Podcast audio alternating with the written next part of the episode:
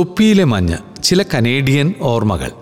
Cover സ്റ്റോറിയിൽ Sasi ഇമാനുവേലിന്റെ സ്വന്തം ജീവിതാനുഭവങ്ങളുടെ പങ്കുവയ്ക്കൽ.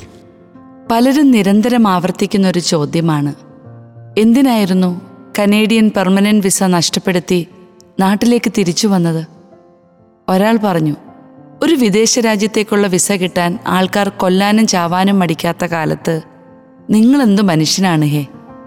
ഇങ്ങനെ ഒരു തീരുമാനമെടുക്കാൻ ശരിയാണ്. എന്തുത്തരമാണ് പറയുക? ഇനി എന്തുത്തരമാണ് ശരിയായിട്ടുള്ളത്? പിന്നിൽ ഉപേക്ഷിച്ചു പോന്ന രാജ്യത്തെ അവിടുത്തെ നല്ല മനുഷ്യരെ ഓർക്കാത്ത ഒരൊറ്റ ദിവസവും കഴിഞ്ഞ പത്ത് വർഷത്തിനിടെ ഉണ്ടായിട്ടില്ലെന്ന് വേണം പറയാൻ. എന്നിട്ടും അങ്ങനെ തീരുമാനിച്ചത് എന്തുകൊണ്ടാണ്? ഒഴിഞ്ഞ ദേവാലയങ്ങളിലും ദിവ്യകാരുണ്യ ആരാധനാലയങ്ങളിലെ തണുത്ത പുലരികളിലും ഒരുപാട് മുട്ടുകുത്തി നിന്നിട്ടുണ്ട്. തിരിച്ചു പോരണമെന്ന് മനസ്സ് പറഞ്ഞ അക്കാലത്ത്. വ്യക്തമായ ഒരു ഉത്തരം ആർക്കും തരാനാകാത്ത അക്കാലത്ത് വിശുദ്ധ ഗ്രന്ഥം ഒന്നിലധികം തവണ പ്രാർത്ഥനാപൂർവം തുറന്നപ്പോൾ കിട്ടിയ ഒരു തിരുവെഴുത്ത് ഇതായിരുന്നു. പാപത്തിന്റെ നൈമിഷിക സുഖങ്ങൾ ആസ്വദിക്കുന്നതിനേക്കാൾ ദൈവജനത്തിന്റെ കഷ്ടപ്പാടുകളിൽ പങ്കുചേരുന്നതിനാണ് അവൻ ഇഷ്ടപ്പെട്ടത്. ക്രിസ്തുവിനെ പ്രതി സഹിക്കുന്ന നിന്ദനങ്ങൾ ഈജിപ്തിലെ നിധികളേക്കാൾ വിലയേറിയ സമ്പത്തായി അവൻ കരുതി. തനിക്ക് ലഭിക്കാനിരുന്ന പ്രതിഫലത്തിലാണ് അവൻ ദൃഷ്ടി പതിച്ചത്. മോശയെക്കുറിച്ചുള്ള ഈ തിരുവഴുത്തുകൾ എന്തിനാവണം അക്കാലത്ത് പ്രാർത്ഥനാപൂർവം തുറന്ന വിശുദ്ധ ഗ്രന്ഥത്തിൽ നിരന്തരം കാണാനിടയായത്? കൃത്യമായി പറഞ്ഞാൽ ജീസസ് യൂത്ത് യുവജന മുന്നേറ്റത്തിന്റെ രണ്ടായിരത്തി പത്തിലെ ജൂബിലി കോൺഫറൻസിന് പോകുന്ന വഴിക്കാണ് എല്ലാ ഡോക്യുമെൻസും കൂടെ അത്ര ഉറച്ച പ്രതീക്ഷയൊന്നുമില്ലാതെ ഒരു വിദേശ റിക്രൂട്ടിംഗ് ഏജൻസി ഓഫീസിൽ ഏൽപ്പിക്കുന്നത്. വിവാഹം കഴിഞ്ഞ് രണ്ടു വർഷം തികയുന്നതേയുള്ളൂ. ആദ്യത്തെ കുഞ്ഞിന്റെ ജനനശേഷമാണ് എം. എസ്. ഡബ്ല്യുക്കാരിയായ ഭാര്യയ്ക്ക് നാട്ടിലുള്ളതിനേക്കാൾ വിദേശത്ത് ധാരാളം ജോലി സാധ്യതയുണ്ടെന്നും അത് നിഷേധിക്കുന്നത് അത്ര ശരിയായ തീരുമാനമല്ല എന്ന തോന്നലുണ്ടാവുന്നത്. മാത്രമല്ല സാമ്പത്തികമായി കഷ്ടിച്ച് പിടിച്ചു നിൽക്കാവുന്ന ഒരു സാഹചര്യമേ ഉള്ളൂ അങ്ങനെ ഒരു പരീക്ഷണമെന്ന മട്ടിൽ അപേക്ഷ തയ്യാറാക്കി ഒരു ഏജൻസിയെ ഏൽപ്പിച്ചു. എന്നാൽ കാര്യങ്ങൾ ഞങ്ങൾ വിചാരിച്ചതിനേക്കാൾ വേഗത്തിൽ നടക്കാൻ തുടങ്ങി. ഇടയ്ക്ക് രണ്ടാമത്തെ കുഞ്ഞു പിറന്നു. അവനെ അപേക്ഷയിൽ ചേർക്കുന്ന വിവിധങ്ങളായ സർട്ടിഫിക്കറ്റുകൾ ഹാജരാക്കുന്നു. ഒടുവിൽ ഓരോരോ ഘട്ടങ്ങൾ പിന്നിട്ട് മാസങ്ങളുടെ വ്യത്യാസത്തിൽ മെഡിക്കലും വിസ വരലും ഒക്കെ സംഭവിക്കുന്നു. രണ്ടായിരത്തി പന്ത്രണ്ട് മാർച്ച് മാസം അവസാനത്തിൽ ഞങ്ങൾ കാനഡയിലെത്തുന്നു. പുതുതായി ചേക്കേറിയ ഞങ്ങളുടെ കുടുംബത്തെ ആ രാജ്യത്ത് സ്വയം മറന്ന് സഹായിച്ചവർ നിരവധിയാണ്. മറ്റാർക്കും കിട്ടാത്ത കരുതലും സ്നേഹവും തന്ന് ചേർത്ത് പിടിച്ച നല്ല മനുഷ്യരുടെ നീണ്ട നിരയുണ്ട്. ജീസസ് യൂത്ത് കുടുംബത്തിന്റെ സ്നേഹലാളനകൾ ആവശ്യത്തിലധികം കിട്ടിയിരുന്നു. എന്റെ അനുദിന ബലിയർപ്പണം മുടങ്ങാതിരിക്കാൻ ജോലി ചെയ്യുന്ന കമ്പനി വാതിൽക്കൽ ഓരോ ചൊവ്വാഴ്ചയും സായാഹ്നത്തിൽ കാറുമായി കാത്തുനിന്ന് ദേവാലയത്തിൽ എത്തിക്കുമായിരുന്ന ഒരു ജീസസ് യൂത്ത് സുഹൃത്തിനെക്കുറിച്ച് എന്തു പറയാൻ? ഇന്നും ചൊവ്വാഴ്ച വിശുദ്ധ ബലികളിൽ ഞാൻ ആ സുഹൃത്തിനെ മറക്കാതെ ഓർത്ത് പ്രാർത്ഥിക്കാറുണ്ട്.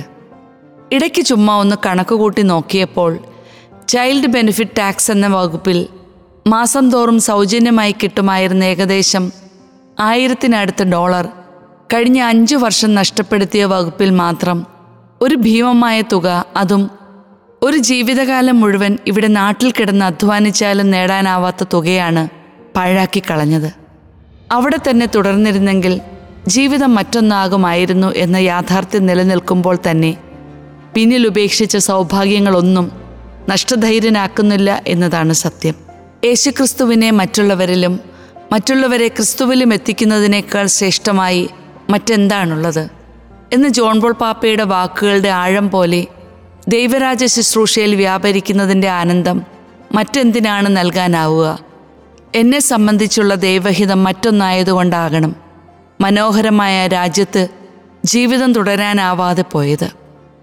ലോകദൃഷ്ടിയിൽ വലിയ ഭോഷത്വം എന്നിട്ടും പൊറുക്കാനാകാത്ത അപരാധം പോലൊന്ന് ചെയ്തിട്ടും ഞങ്ങളെ ഇന്നും മറക്കാതെ ഇടയ്ക്കൊക്കെ വിളിക്കുന്ന വാട്സാപ്പിലൂടെ നിരന്തര സന്ദേശം അയക്കുന്ന പ്രാർത്ഥിക്കുകയും കരുതുകയും ചേർത്ത് പിടിക്കുകയും ചെയ്യുന്ന ഒരുപാട് നല്ല കുടുംബങ്ങൾ വ്യക്തികൾ സൗഹൃദങ്ങൾ ഇന്നും അവിടെയുണ്ട്.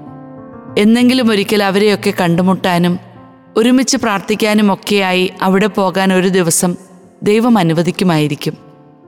ഇനിയും ഒരുപാട് നല്ല അനുഭവങ്ങൾ ഓർമ്മകൾ എല്ലാമുണ്ട്. എന്നാൽ ഒരിക്കലും ആ പുതിയ വ്യവസ്ഥിതിയുമായി ജീവിതശൈലിയുമായി പൊരുത്തപ്പെടാനാകാത്ത ഒരു വീർപ്പുമുട്ടൽ ആരംഭം മുതലേ അനുഭവപ്പെട്ടിരുന്നു. സാമ്പത്തിക നേട്ടത്തിന്റെ കാര്യത്തിൽ ഒരിക്കലും താരതമ്യപ്പെടുത്താനാകാത്ത അന്തരം നാടുമായിട്ടുണ്ടായിരുന്നിട്ടും എന്തോ മനസ്സിൽ ആശിച്ചത് നാടിന്റെ പ്രശാന്തതയും പരിശുദ്ധിയും ഒക്കെയായിരുന്നു.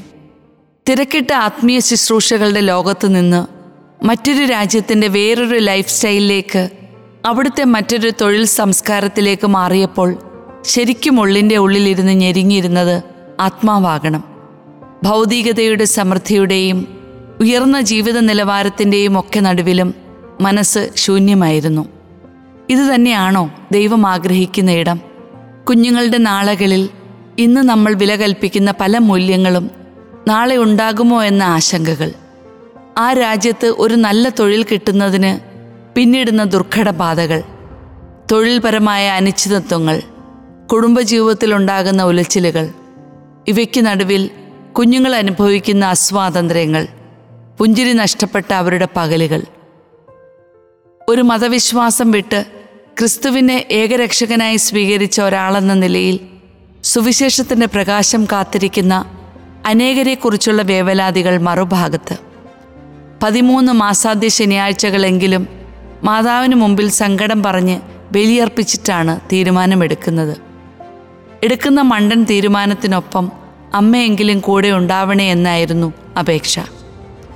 മാതാവിന് ഒഴിഞ്ഞു മാറാൻ പറ്റില്ലല്ലോ. ഒടുവിൽ നാട്ടിൽ മടങ്ങിയെത്തേണ്ട ചില അത്യാവശ്യങ്ങൾ വന്നു. രണ്ടായിരത്തി പതിനാലിൽ തിരിച്ചു വരാനിടയായി.